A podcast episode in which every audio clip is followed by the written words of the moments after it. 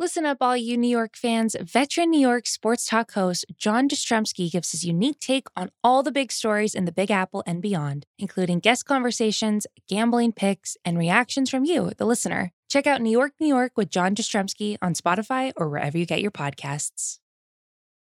This episode is brought to you by Atlassian. Atlassian software like Jira, Confluence, and Trello help power global collaboration for all teams so they can accomplish everything that's impossible alone. Because individually we're great, but together we're so much better. Learn how to unleash the potential of your team at Atlassian.com. A T L A S S I A N.com. Atlassian. Tap the banner or visit this episode's page to learn more. This episode is brought to you by Cars.com. When you add your car to your garage on Cars.com, you'll unlock access to real time insights into how much your car is worth, plus, view its historical and projected value to decide when to sell. So, when the time is right, you can secure an instant offer from a local dealership or sell it yourself on Cars.com. Start tracking your car's value with your garage on Cars.com. David, what's on your mind today? Did you, this is breaking news as we record this. It'll be old news by the time people hear it because you know things move quickly. But apparently, um, Rudy Giuliani and his son, one of those times where it's not a great idea to have ridden Daddy's coattails, uh, have been banned from Fox News or have gotten a three-month ban. It's a little bit unclear when the ban started. Maybe I just missed it. And and and the Daily Beast piece frames it as if Giuliani had just found out today that he was banned with the rest of us. Um, but according to Rolling Stone, which is the link that's being um, most widely circulated out there, um, Giuliani has been banned from Fox News for three months. Oh, this is according to Politico. Okay, so Politico had this first. Uh, the Politico report says Giuliani uh, was slated to appear on Fox's 20th anniversary coverage, but host Pete, Pete Hegseth called him the night before to tell him he'd been cut and apologize, according to Politico. The band, the band network bookers have been told, comes from the top uh, and extends to Giuliani's son Andrew, who is running for governor of New York. Um, uh, Fox News spokesperson denied Andrew Giuliani had been banned from the network and denied that Rudy Giuliani was a, was a scheduled to appear on Fox and Friends on 9/11. Um, but Fox News de- declined to comment on whether Rudy Giuliani is banned from appearing on the network in general. Okay. Um, that's a pretty uh, eh, you know, it's it's a very interesting state of the state of affairs right now, right? I mean, this is this is like Fox is still out there running. I mean, as but functionally as a you know, still sort of like Trumpist platform, although other obviously other places have tried to take over that territory. Um, but because of you know the Dominion lawsuits and probably assorted other things, they are uh, determined to stay as far away from the big election lie as they as they can. Is that what am I reading that correctly? Well, I, have got a couple reactions here that I think will address your questions. Number one, came from the top. Sounds very uh, tinkling piano 1920s. This came right from the top. It's Chief also, says no it's more also the greatest excuse too. When someone's just like, "What the hell do you mean I'm banned?" Just be like, "Sorry, Rudy, this came right from the top." It's it's something, it's something that only a seventy something or eighty year old man would just take as gospel and and and think that was enough to end the conversation, right? Sorry, Mhm. it came right from the top. Oh, sorry, I didn't realize it came from the top. I'm sorry that I'm insult. I'm talking to you about it. Yeah, I mean that's it's that's great. Also, Rudy Giuliani being banned from Fox News. What was the line that was traversed now versus everything Rudy Giuliani did? Well, I think it came out on Tuesday, right? That there were leaks from the Trump campaign's internal memos that they knew that all the Dominion stuff was false when they were promoting it, right? So that Yeah. I don't know if that's enough to change Fox's mind, but that's enough to. And I don't. I saw somewhere that Fox didn't even report on that. But I mean, unsurprisingly, I guess. Yeah, but just but we're drawing the line here. That's it. You know, we, we've we've now you've done it. Now you now you have gone too far. any notion of plausible deniability, I guess, is out the window now, right? Because you can. I mean, if But come on, come yeah. Well, you're right. You're right. Yeah. The other thing is three months. So it's like a PED suspension in baseball. I don't understand. Yeah, right. So like the the the, the Dominion lies were his unfair advantage over the other uh, talking heads on the network. but in three was- months, it'll be okay. We under, we will understand months, that they'll cycle learned your system. lesson. Yeah. yeah, I mean, it does seem like none of this is serious in any sort of meaningful way, but it does it does seem really ridiculous, right? That if someone's coming on your network and lying and you have an issue with their lying, I think the appropriate thing to do is to say, don't do this again or you're fired for good, or you fire them for good, right? You don't say, like, Mm-hmm. don't do this totally unethical, problematic thing, and we'll give you three months in the corner to think about it. Yeah, and then return to our air with your typical dispassionate political analysis. Everything will be just fine. Mm-hmm. Yeah. Yeah, you just got to wait for time to pass, I guess, with this, right? Hopefully, he'll be interested in talking about some other lie when he comes back. Coming up on today's show, David, we talk about Gabby Petito coverage. We talk about NFL insiders and gambling and how not to interview an Emmy winner seconds after they won an Emmy. All that more on the press box, a part of the Ringer Podcast Network.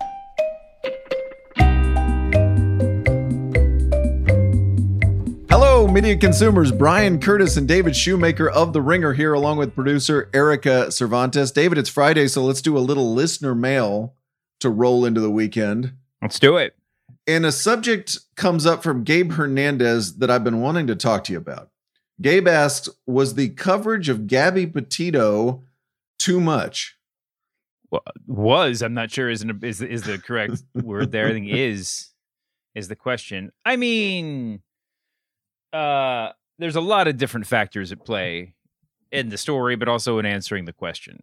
Um, is it has Gabby Petito's disappearance and death been covered too much, uh, as opposed to in the mainstream in mainstream news to the to the detriment in terms of coverage space and time to other stories? Yes. I mean it, in so much as it's taken time away from other subjects yeah. And and you know obviously this spins directly into a conversation about taking airspace away or ta- or, or occupying a certain amount of space that that every other significant disappearance and murder doesn't get right? Particularly of people of color. Um but uh, the, i mean i do think there's sort of a, a secondary piece of this that that is just evidence of mainstream kind of traditional news sources trying to compete in the internet age. There will be people getting the same number of clicks on Gabby Petito stories on Twitter and on the internet uh, if it's not NBC News or whoever. Um, and obviously, the mainstream outlets are in competition with those direct with those sorts of like you know fly by night sources even more directly now. The way I understand it, and this is totally this could be totally wrong, but the, the story was actually got national attention because of one of the billion crime pos- podcasts out there that sort of identified the story and, and started blowing it up in the very early days. And all it really takes is, you know, the that sort of kernel of attention and our entire it's this isn't the first time our entire national focus has seemed to hone in on the disappearance of you know a blonde white girl. It's the first not the first time our entire national attendance is, uh, attention has been focused on something that is like in retrospect incredibly insignificant but gripping at the time. I mean th- there's there's a lot of sort of potential meat to the story and i think that in a world of of you know where there are more crime pa- podcasts than newspapers it makes sense that this is the sort of thing that would uh you know to see a story like that evolving in real time it makes a lot of sense that this is as big a deal as it is in a certain way. But i think what's really interesting and and potentially hopeful about it is that the story is like like it's two parallel stories that are existing at the same time one is the disappearance and death of uh, potential murder of Gabby Petito, and one is how outsized her co- the coverage of her has been compared to the hundreds and thousands and potentially millions of um, missing women of color and just generally other people um, who don't normally get this sort of media attention. And that story has really taken over the Gabby Petito story that it's almost impossible to pay attention to one without paying attention to the other. And so in some sense, the very fact that it's too much that that she's get, getting too much airtime might have a positive outcome. because it draws attention to the discrepancy in Yeah. coverage between one and the other. This is what the late Gwen Ifill called missing white woman syndrome. Mm-hmm. This idea that the media latches onto particular stories. Uh, Katie Robertson wrote a really good story in the New York Times about it. Uh, quoting here, the disappearances of people of color tend not to generate the same volume of media interest despite their occurring at a higher rate. a report from the University of Wyoming found that 710 indigenous people were reported missing from 2011 to 2020 in that state, which is where Ms. Petito's remains Mhm. were found. I'd also like to come back to a sentence you uttered a few minutes ago, which may be one of the most depressing things I've ever heard. There are now more true crime podcasts than newspapers. Well, I don't know that to be true, but I will Well- bet money that it's true. So. that that is that is the worst thing I've ever heard in my life. There are more true crime podcasts than newspapers. Because what we Mhm. need to educate the public in America, what we need what we need to get information is a true crime podcast. yeah. The only thing I would push back on is when you talk about mainstream media retrenching to try to compete with Twitter and said podcasts. Cable news has kind of been here for a long time, right? Oh, for sure. I'm that. I'm, that's not giving them a pass. Uh, or But I- I- Dateline NBC kind of helped Sure. create this modern genre going back, even network news with Jean Yeah. Benet and all these other things, Nancy Well- Grace, and you know, I mean, there's this. This to me is one of those things where I look at this and this coverage seems awful and completely disproportionate. It also feels like a rerun of everything that's been happening for decades in American Mhm. media. Yeah, I do think that. I, I guess the point that I was trying to make, because I completely agree, is just that like the question is, is it getting too much coverage? And I guess there's a sense in which that that that is answered by the amount of attention, the amount of viewers that the story gets, the amount of interest there is in the story. And I think there would be the same amount of interest, however you define it, because of uh, the the endless amount of outlets that could be covering it. There would be the same amount of interest, even if the mainstream outlets decided not to cover it. Right? I mean, that that's that's the only distinction I'm making there, and maybe it's a small one. Because you're right, the coverage. I mean, Dateline NBC and shows of its ilk have done more to sort of normalize and codify the way these stories are told, really to the detriment of reality and you know missing people of color, indigenous people, all that. I mean, it, every story is the same, right? And they're all told in these incredibly deceptive, rote ways. You know, I mean, I it's hard for me to imagine that if this were not a young white couple that that the that the boyfriend who returned under a cloud of suspicion I, I can't imagine that they'd be putting up happy couple shots of them at every moment in the news right it you usually you see these things where they find the, ha, the like the the the glamour shot of the missing person and find some way to to portray the man uh, you know in, in a negative light if he's the suspect if it weren't this sort of like happy white cornbread couple whatever or white bread Per- couple yeah, he is officially, or he is a person of interest according to the New York Times. it's just it, it's uh yeah i mean it, the whole thing is just a very is is sort of paint by numbers at this point and i don't know that it does anybody justice except as i said to the with the growing realization that it, that is what it is When you join legacy media's longtime obsession with these kind of stories, with the true crime podcast, and by the way, the obligatory Netflix three part, Mhm. five part, seven part documentary, which is Yeah. always, almost always true crime, there is just too much of this. I- Yeah. I, I, content creators out there, if you're trying to do upscale Dateline, maybe just do something else. Yeah. There's just there is so much of this. Some of it undoubtedly is good. I try to avoid almost all of it because I'm just not interested in, in true crime as the singular genre of everything. Yeah. Everybody's like, "Did you see this crazy murder that was recreated in a Netflix doc?" I don't care. I don't. I don't know. I didn't see that. I don't ever want to see that. And for Yeah. the for the big boys here, this is from Katie Robertson's story. The New York Times published a breaking news story and a live briefing and sent a news alert to subscribers mm-hmm. about the Gabby Petito case. New York Times, which is just raking in subscription money, which now I saw in a tweet this week has more subscribers in Dallas than the Dallas Morning News does. Why Wow. are you chasing these clicks? What what possible what possible interest do you have in sending a news alert about Gabby Petito to subscribers? That just seems so dumb. and not just that but that should i mean they should be out there heavily promoting the sort of meta pieces about it if they're going to cover it at all right there's important stories to be told on this subject that aren't the breaking news alerts about moment by moment you know minutia in the case Yeah. And again, recommend Katie Robertson's piece on that, which goes through a lot of the numbers and criticism of this particular genre. I want to direct you to a totally different story, David. It's in Bloomberg. It's by Timothy L. O'Brien, fine writer and Donald Trump biographer. He was writing about ESPN and gambling, and really could be writing about all of sports media and gambling, and those two uh, worlds sort of coming together.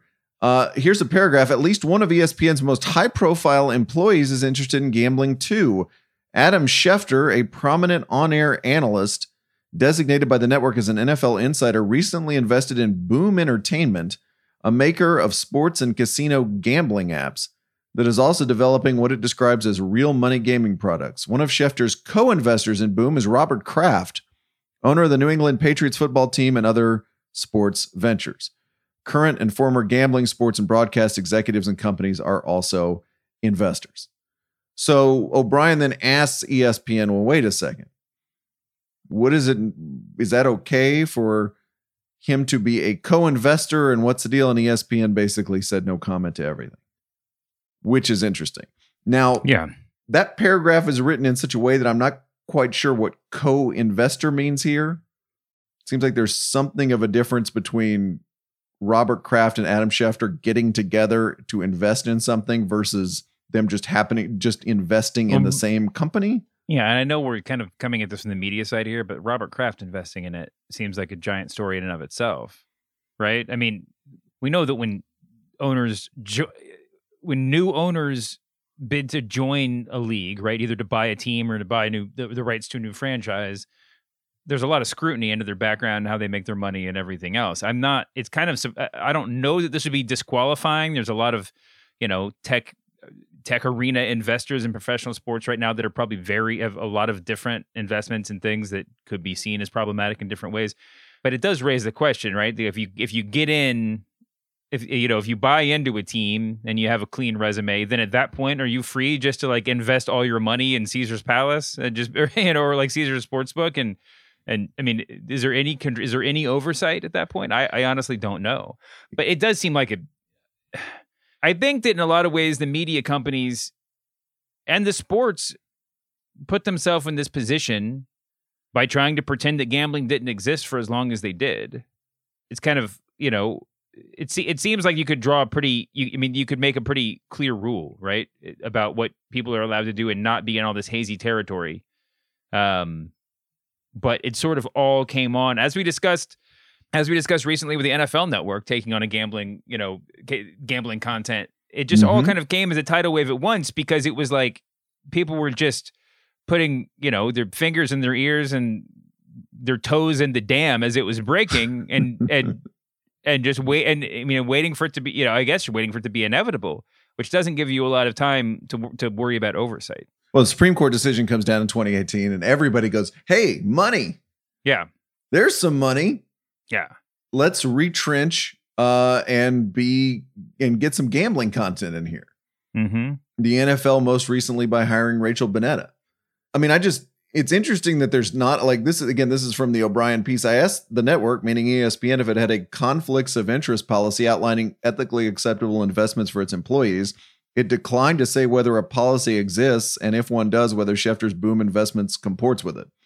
Okay. Um, it seemingly would be nice to have some clarity about that question. Well, yeah, it would have. It would be nice. I mean, th- listen, they're also in a weird position. I'm sure Adam Schefter is being very handsomely compensated by ESPN, but there's a lot of people of his profile and even lower who, at this moment in time, might have more value to a gambling company than they do to ESPN, right? And and at some point, ESPN's going to say, "Do we want the Adam Schefter or whoever it is? Do we want personality X?" To leave for DraftKings, or do we want to let him do DraftKings on the side and keep him on our cha- on our airwaves? I am so glad you brought us there because doesn't it feel inevitable that one of the major quote unquote insiders will go over to the gambling company? Yeah. We've had journalists go work over there. We've certainly had content, uh, you know, sponsored by it was a DraftKings. That's a big sponsor of the Lebit, new Le Batard Meadowlark Media Enterprise. But when is the inevitable moment when one of the big insiders is going to go work for the gambling company? Because the stuff the insider knows is the stuff gamblers want to know Mm-hmm. and the stuff they want to know first. And what if they could know it, you know, a couple of minutes before the rest of humanity? I mean, the, but the, I mean, it's. I don't even think it has to be. I mean, I think yes, yeah, absolutely true. I, I don't even think it has to be that gambling specific. I mean, there's got to be some. There's got to be some number at which it makes sense for DraftKings to just hire Woj, right? We're going to give Woj fifty million dollars a year because his because his content is not reliant on his institution. He's proven that he is the font of his own.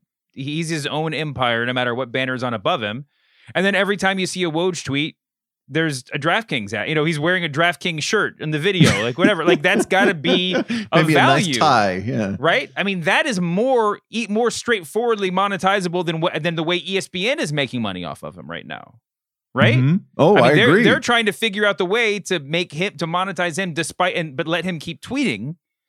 It'd be really easy to be like for him just to be like, you know, LeBron James got traded to the Knicks uh, and go place bets on DraftKings. You know, I mean, like, uh, like that's if that was in every tweet, that would be great for them. Yeah, or if I have my DraftKings or whatever it is app, and I get a push alert every Yeah. time he has a scoop of any magnitude. Mm-hmm. And the thing is, it doesn't matter how big or small the scoop is. Yeah. I always laugh when some of the insiders have the most insignificant stuff, but guess what? It's all significant if Yeah. it's a company that does gambling. That just true. that feels like it's going to happen in 10 minutes. Mm-hmm. It really does. And, you know, it's funny. I mean, you and I have talked so many times about how it blows my mind in a way that the insider has become the preeminent figure in sports media. It's new in our lifetimes that that person Mhm. would become the thing the world revolves around rather than the columnist or the commentator, or whatever. Now with gambling, their power, if anything, has been enhanced. Yeah. Their value has gone up Mm-hmm. because as you say with ESPN, it's like, wow, if Schefter and Woj are tweeting, what are we what are we getting out of all these tweets? Other than kind of, you know, interest in ESPN by proxy. But if you can harness those tweets and that information, that's already valuable. Just just what we needed, right? David was was to make that figure more valuable in in in our in our sports media world. It is that's wild. That's wild. Very, very funny. Uh, and like I said, I think that domino is going to fall pretty soon. David, we're going to hear the worst question you could possibly ask someone who has just won an Emmy. But first, the overworked Twitter joke of the week, where we celebrate a gag that was so obvious that all of media Twitter made it at exactly the same time. Send your nominees to at the press box Pod, where they are always gratefully received. Twitter video from New Orleans this week, David, had the roof of the Superdome, the Saints Stadium, on fire and emitting a cloud of smoke. It was an overworked Twitter joke to write. I thought the Cardinals picked the next pope, not the Saints. wow, that's really good. There were a couple of variations, but that I thought got the closest to uh, sheer perfection. Thanks to our friend Scott Kushner, Mike Rosenberg, Grantland Rand, record teacher, and not Chester Lemon for that. David, a truly amazing tweet from the Des Moines Register this week. The world's whitest paint has been created in a lab at Purdue. oh God, how white was it? oh, glad you asked. It was an overworked Twitter joke to say, This paint is so white, it tried to use an expired red lobster coupon at Applebee's. this paint is so white, it'll talk over everyone in poli sci class. and finally, this paint is so white that CNN is sending reporters to Midwest Diners Weekly to ask the paint how it feels about Donald Trump. Thanks to Eric for that one. And finally, David, one of the best gags I have ever seen in this feature. Just just so perfect. The story was this. They unveiled the uniforms for the US Space Force. We are still is the Space Force just inevitable? I'm sure there's been an explainer about this. We couldn't just cancel Space Force. I I, guess we're thought that we doing- had. I thought that he had. He had read. Well, I guess not.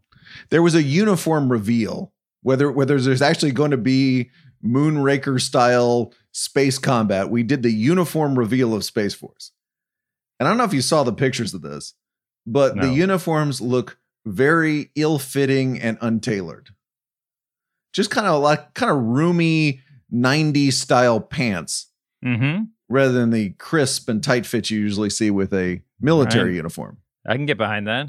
A couple people took a whack at the best joke, but it was a superb, overworked Twitter joke to write In space, no one can hem your seams. wow. No Wow. one can hem your seams. That's really good. Thanks to Alexander Frost for that one. If you took us to the final frontier of punnage, congrats. You made the overworked Twitter joke of the week. This episode is brought to you by Jiffy Lube.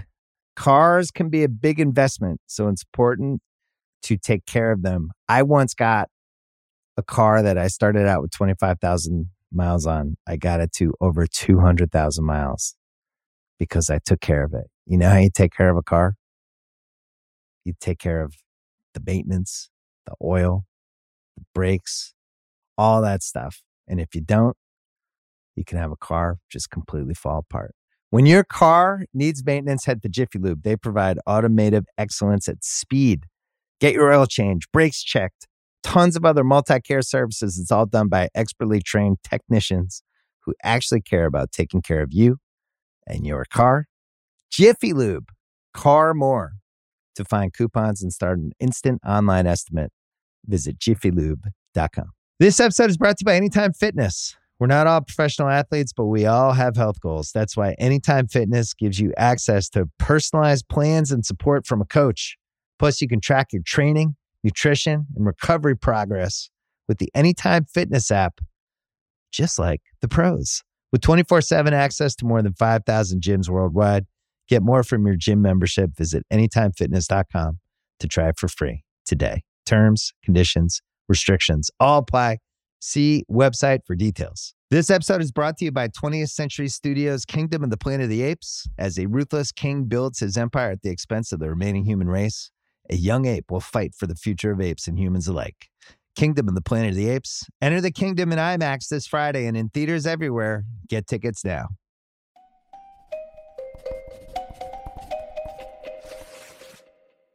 All right, David, more listener mail. This from Sostradamus. On the Manning cast, are they cutting guests early if it's clear they're not great on TV? Did you watch week two of Peyton and Eli Manning I watched Monday some Night of Football? it. Yeah. So it was a little weird. Brett Favre was, I think, supposed to be in the first quarter. And I don't know if this was a joke or not, but there were some internet problems down at the Favre estate in Mississippi. So he only appeared later. And then some of the guests had to be shortened and everything like that. I found that the Manning cast is really, really good. The guests, on the other hand, of the Manning cast can be really good or really boring. Uh huh. I have no idea why Brett Favre is put on television anymore. I understand Brett Favre is famous. I understand he is Brett Favre. Brett Favre is no good. Like Yeah. Brett, Brett Favre is bad at TV. They looked at him for Monday Night Football a couple years ago. There's a reason they didn't hire him. He's not good. Not good TV. Maybe he's better on Zoom. You know, who knows? I did look up and I I had this vague memory that this had happened, and it was true that there was a study uh, recently that said that cheese, one of these just ridiculous medical studies, that said cheese was actually very healthy for you. And Tucker Carlson had Brett Favre on to talk about the healthful properties of cheese because you know Packers cheese heads. That yes, really happened. I get it. That Yeah, that's doesn't I- make. I mean, That's all I got for you. Uh, I love this question from Matt Williams. Can we discuss the pronunciation of sopranos and how it changed from like the music term to sopranos, kind of like Kabul and Kabul, etc. so, as as media members, have we changed the way we pronounce the Sopranos?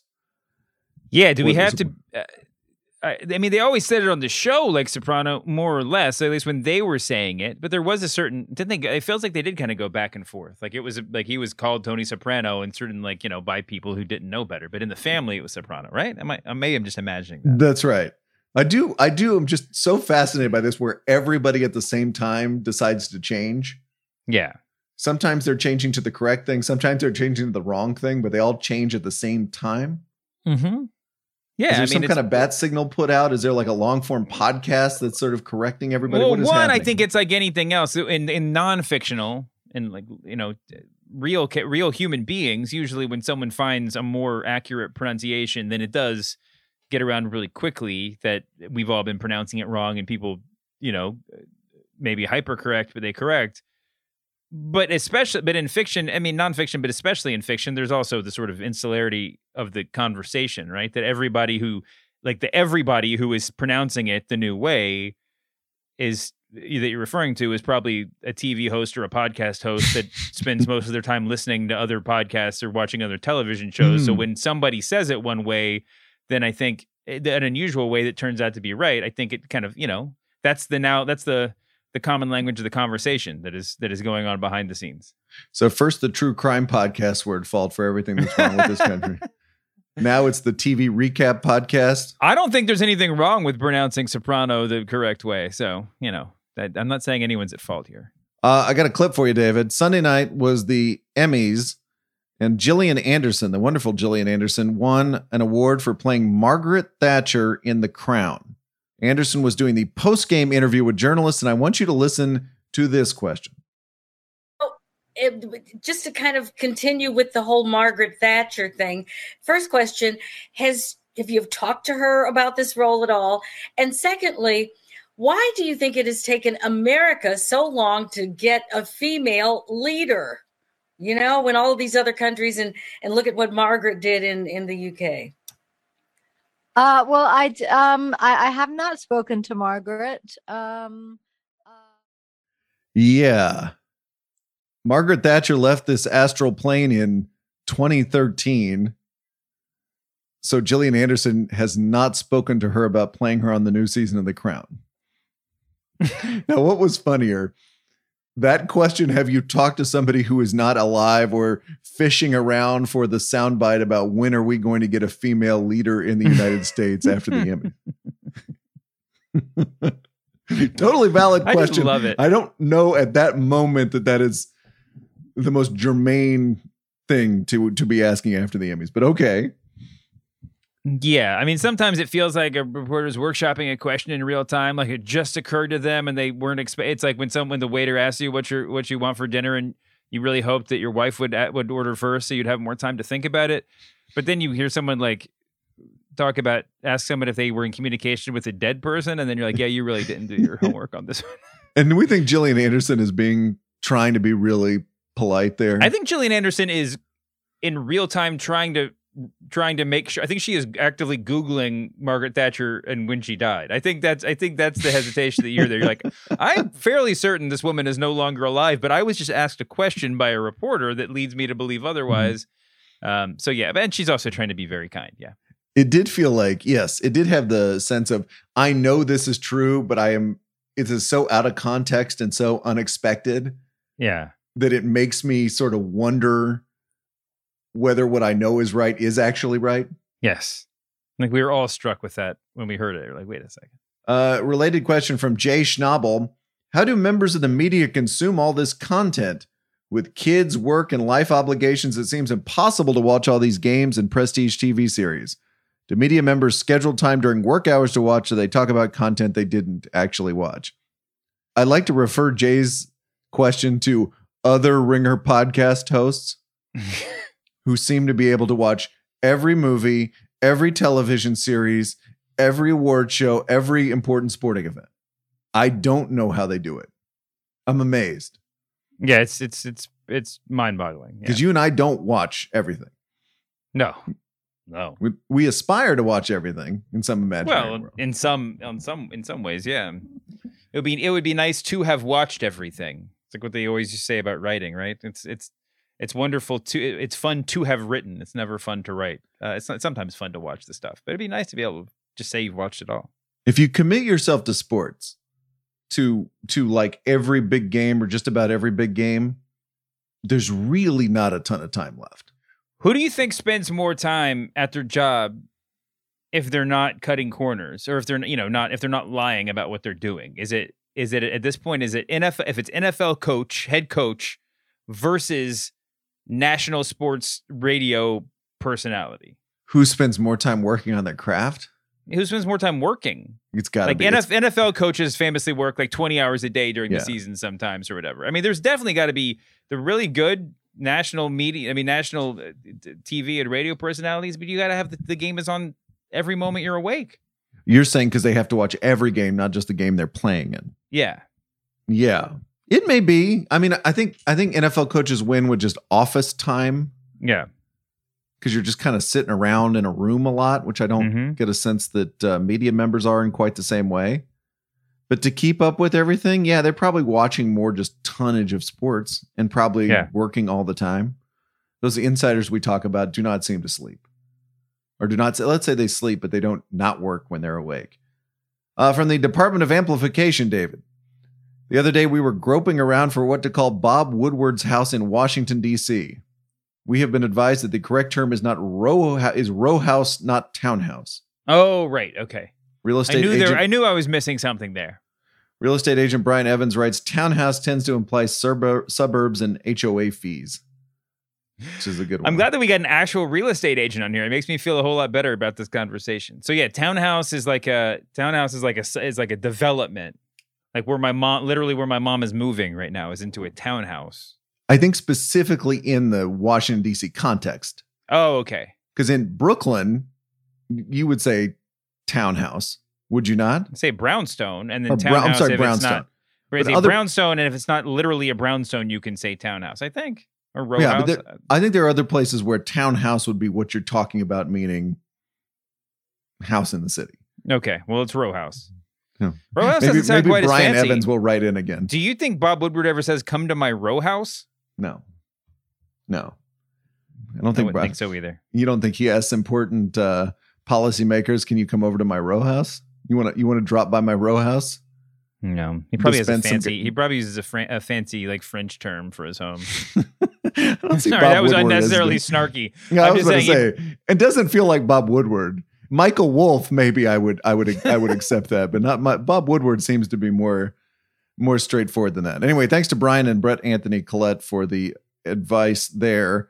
Our only in journalism word of the day, David. Spate. Spate. Ooh, Often used in journalism, very rarely used in normal language. A spate of murders. I You feel never like say he's- spate. A spate. You always try to talk yourself into the fact that you've used this, but I again, I've been talking to you nonstop since you were 14 years old. You do not use the word spate. yeah. If Yeah, you you're did, probably you'd right. be imitating a newscaster. hmm Speaking of which, it's time. Uh, thanks to Shane Nyman, by the way, for spate, and it's time for David Shoemaker guesses the strained pun headline. Yeah. Monday's headline about the closure of a local bean factory was beans to an end. Today's headline comes from Daniel Miller. It's from the Chicago Sun Times, David. It's a preview of the upcoming Cook County Assessor's race, something I know you've been following very closely. The race will feature Fritz Kaegi, who is the incumbent, versus Kari Steele. What was the Chicago Sun Times' strain pun headline? Well, there's so much to work with here. Fritz, um, Steele, Kagi Carey, Hmm. uh, Kaegi, Kagi Carey, um, Assessor, Fritz Kaegi versus Kari Steele. Kaegi Steele, Fritz. Mm. Just think about those surnames. Fritz and When they run against each other, it's uh it's a, it's a. is it right up your alley, bud. God, why can't uh a Kaegi? Oh, Fritz. No, no, just just surnames. Kaegi and Steele. Yeah, yeah, Kaegi. When they run um, against each other, it's uh Kaegi match, a steel Kaegi match. a Steel Kaegi Is match. that right? Oh my Yeah. gosh, Steel Kaegi match. that's great. He is David Shoemaker. I'm Bryan Curtis. Production magic by Erika Cervantes. We got another cool books pod coming up. Another book with a place of honor on the Curtis Literary Journalism bookshelf. Eric Schlosser's Fast Food Nation. David, superb piece of Oh, reporting. absolutely good. It's a great book. It turned 20 years old this year, and I thought about it a lot uh, during the pandemic when the coronavirus was spreading so rapidly at those meat plants. and something that those health and safety effects that Schlosser talked about became very relevant again. Anyway, Eric Schlosser joins us to tell us how he wrote the book, plus more lukewarm takes about the media. See you then, David. See you later, Bryan.